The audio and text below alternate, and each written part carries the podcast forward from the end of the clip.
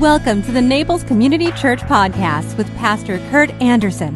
Thank you for joining us today. We hope you find this sermon inspires you, builds your faith, and gives you perspective to see God moving in your life.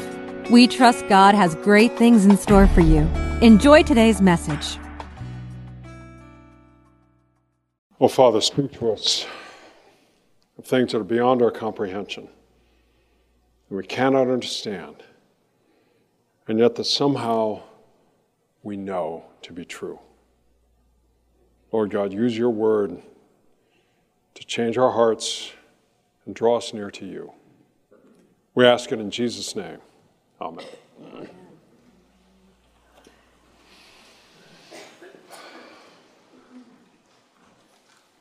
So, the emphasis this morning is on what is perhaps the most central element of the scriptures. And that is that little phrase, Thy kingdom come. And so we, we struggle to know what that means. Is heaven something beyond the boundaries of the universe? Is heaven something that we, we experience when we sit really still? What is it? What is the kingdom of heaven? What is the kingdom of God? From the book of Revelation, a vision to John. Then I saw a new heaven and a new earth, for the first heaven and the first earth had passed away, and the sea was no more. And I saw the holy city, the new Jerusalem, coming down out of heaven from God, prepared as a bride adorned for her husband. And I heard a loud voice from the throne saying, Behold, the dwelling of God is with men. He will dwell with them, and they shall be his people, and God himself will be with them. He will wipe away every tear from their eyes, and death shall be no more. Neither there shall there be mourning, nor crying, nor pain any more, for the former things have passed away.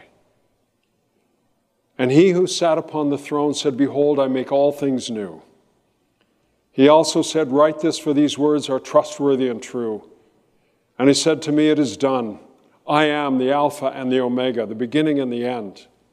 To the thirsty I will give from the fountains of water, of life without payment.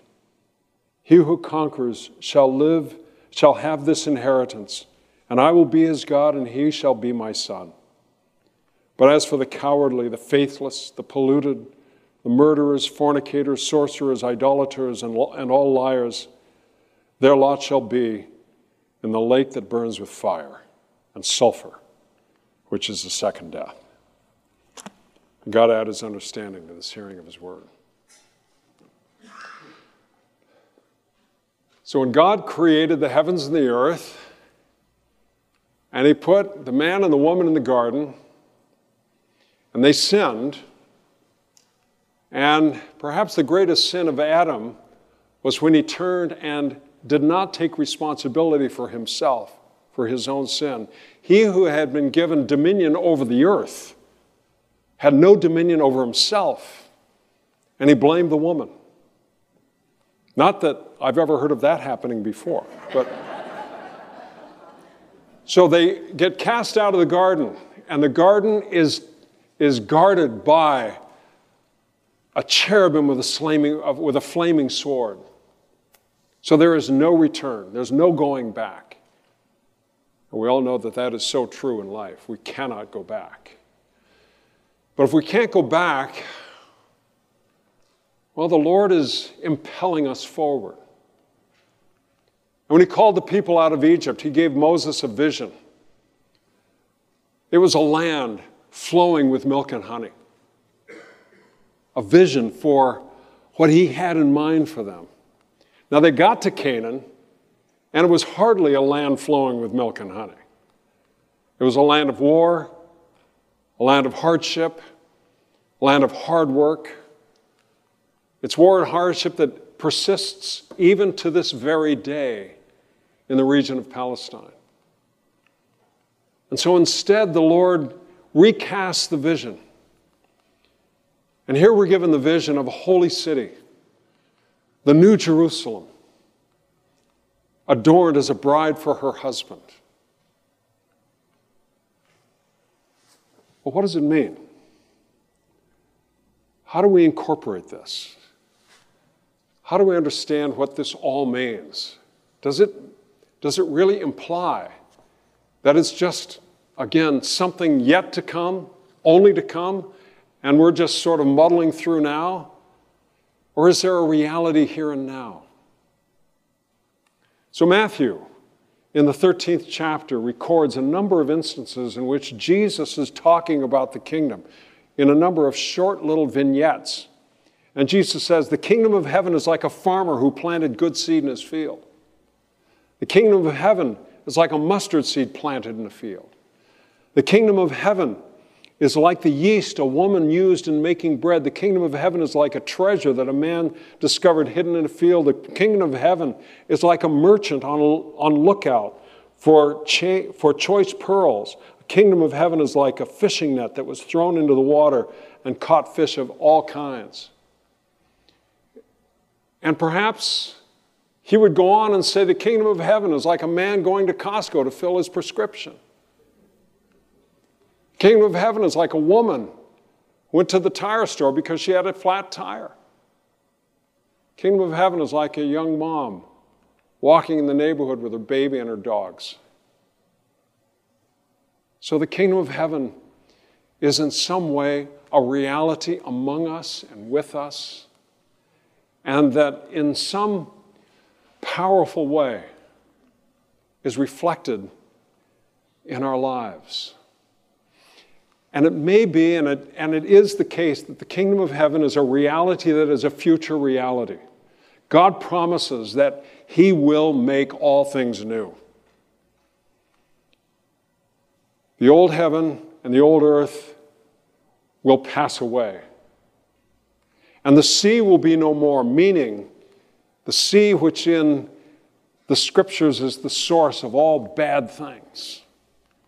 The sea, which is that which God in creation separated. He separated the waters. And at the time of Noah, it was the sea up above and the sea down below that enclosed the vault of creation that was the flood. So that which is the, the fountainhead of evil itself will be no more. And in that day, there will be no weeping, no crying, no pain, no anguish, no grief. And so it is a future reality. But then there are moments in which that future reality is reflected in our presence. That somehow we catch a glimpse of it. And we do well to see it when we are presented with it, to hear it when we when when those words or those experiences are upon us. See, the real tragedy is when we don't have the eyes to see or the ears to hear. When we, when we can't catch that glimpse or hear that very special music that is somehow the power of God at work in our, our hearts and our lives. G.K. Chesterton has a great phrase. He says, Why is it that at Christmas time we're all so happy and grateful to find what's in our stockings? But day in and day out, we're not so grateful that we have legs in our stockings. We somehow can quickly forget the many goodnesses and the many joys and blessings of, of everyday life. And so God calls us to have our ears open and our eyes open to know what it is that He may be doing. There was a young man in Kansas playing football for his high school team. And out of the blue, he had a subdural hematoma. He was hauled off the field, and for months he was in intensive recovery. And he came out of that barely able to walk, barely able to talk. He's a young man with an infectious smile. A man who, now in his early 20s, wherever he goes, he smiles. And he uses the, American sign for I love you. Wherever he goes, he smiles and says in the way that he can, I love you. He was with his parents at a gas station. And while they were there, one of those loud gatherings of, of bikers rolled in. Pretty rough, rough looking crowd. And um, they came in, they were gassing up, and they even looked, as some of them might, hostile. And this young man went over with a smile on his face and his hand in the air, walking right up to them, and said to them, I love you. And one of those tough bikers started to weep. And he went on and on about how he grew up in a, such an abusive, horrible home. And, and somehow, somehow at that moment, through that young man, the kingdom of God broke in. The kingdom of God came in that moment. And there was there was a transformation that occurred. Yes, they all got back on their bikes and roared away. A young man got back in the car of his parents, and life goes on. But there was a moment, just a moment. And there was a women's Bible study. And in this case, they were in Sweden, and they had to meet privately and secretly because they were being outlawed by the state church of Sweden. Don't we love denominational stuff? They were being outlawed, and they, came, they became aware of a woman in their community that was involved in the red light district. And her life was falling apart. And they somehow became aware of this woman. They began to pray for her. And they gathered together a bunch of money and went to her and asked her if they could, if they could help. Turns out she was pregnant. And when they found out that she was pregnant, they arranged for her to travel to the United States to be with her sister. And so she, she went and she, she joined up with her sister. And the two of them lived together, and then her sister was soon thereafter married, and, and yet the, this new family also took care of, of, of this aunt, what became an aunt. And as I grew up, Aunt Hannah babysat. And I remember watching Aunt Hannah in the kitchen She'd be working away, stirring, and I watched the back of her arm wiggle.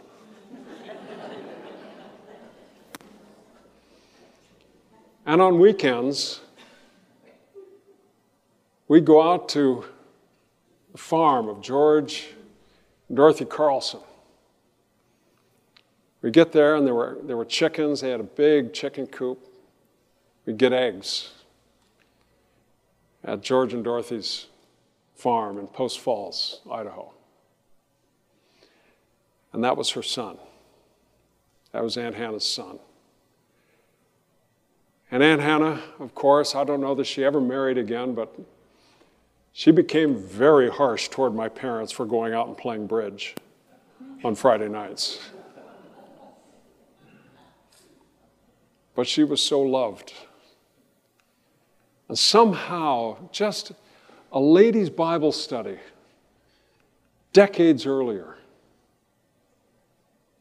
came together and took care of this young girl who was in trouble. And it reflected the reality of the kingdom. We don't bring the kingdom in. We don't behave well so that the kingdom comes in. The kingdom has its way with us. But when the kingdom has its way with us, we respond and we do things that we otherwise wouldn't even think of doing. We're given opportunities and moments where we are, in fact, reflecting a reality that is far greater than ourselves. And in large factor, that is something that we do without any self consciousness whatsoever. You know how it is. Somebody that you see, you see years later comes to you and says, You know what you did that day meant so much to me. And you have no memory of doing it. When we pray, Thy kingdom come, we're praying for that final reality where God consummates all of creation, brings to fulfillment all that He intends. And we also pray that we might, we might be used, even when we have no awareness whatsoever, but that we might be used to bring a little bit of heaven into this earth. Will you join me in prayer? Oh Lord, the kingdom of heaven is like you and me, each of us here, every now and then, without awareness or consciousness that we're being used, just being moved and responding in a particular direction. And Lord, we ask that we might be responsive people. We might not be rebellious, but gladly, humbly, submissive to your tender hand. We ask it in Jesus' name. Amen. If you enjoyed today's podcast, there are a few things you can do. Be sure to subscribe, rate, and review this podcast. For more information, you can visit us online at www.naplescommunitychurch.org. If you happen to be visiting Naples, please drop in for our Sunday service at 10 a.m. We'd love to meet you. Thanks again for joining us. Have a fabulous day.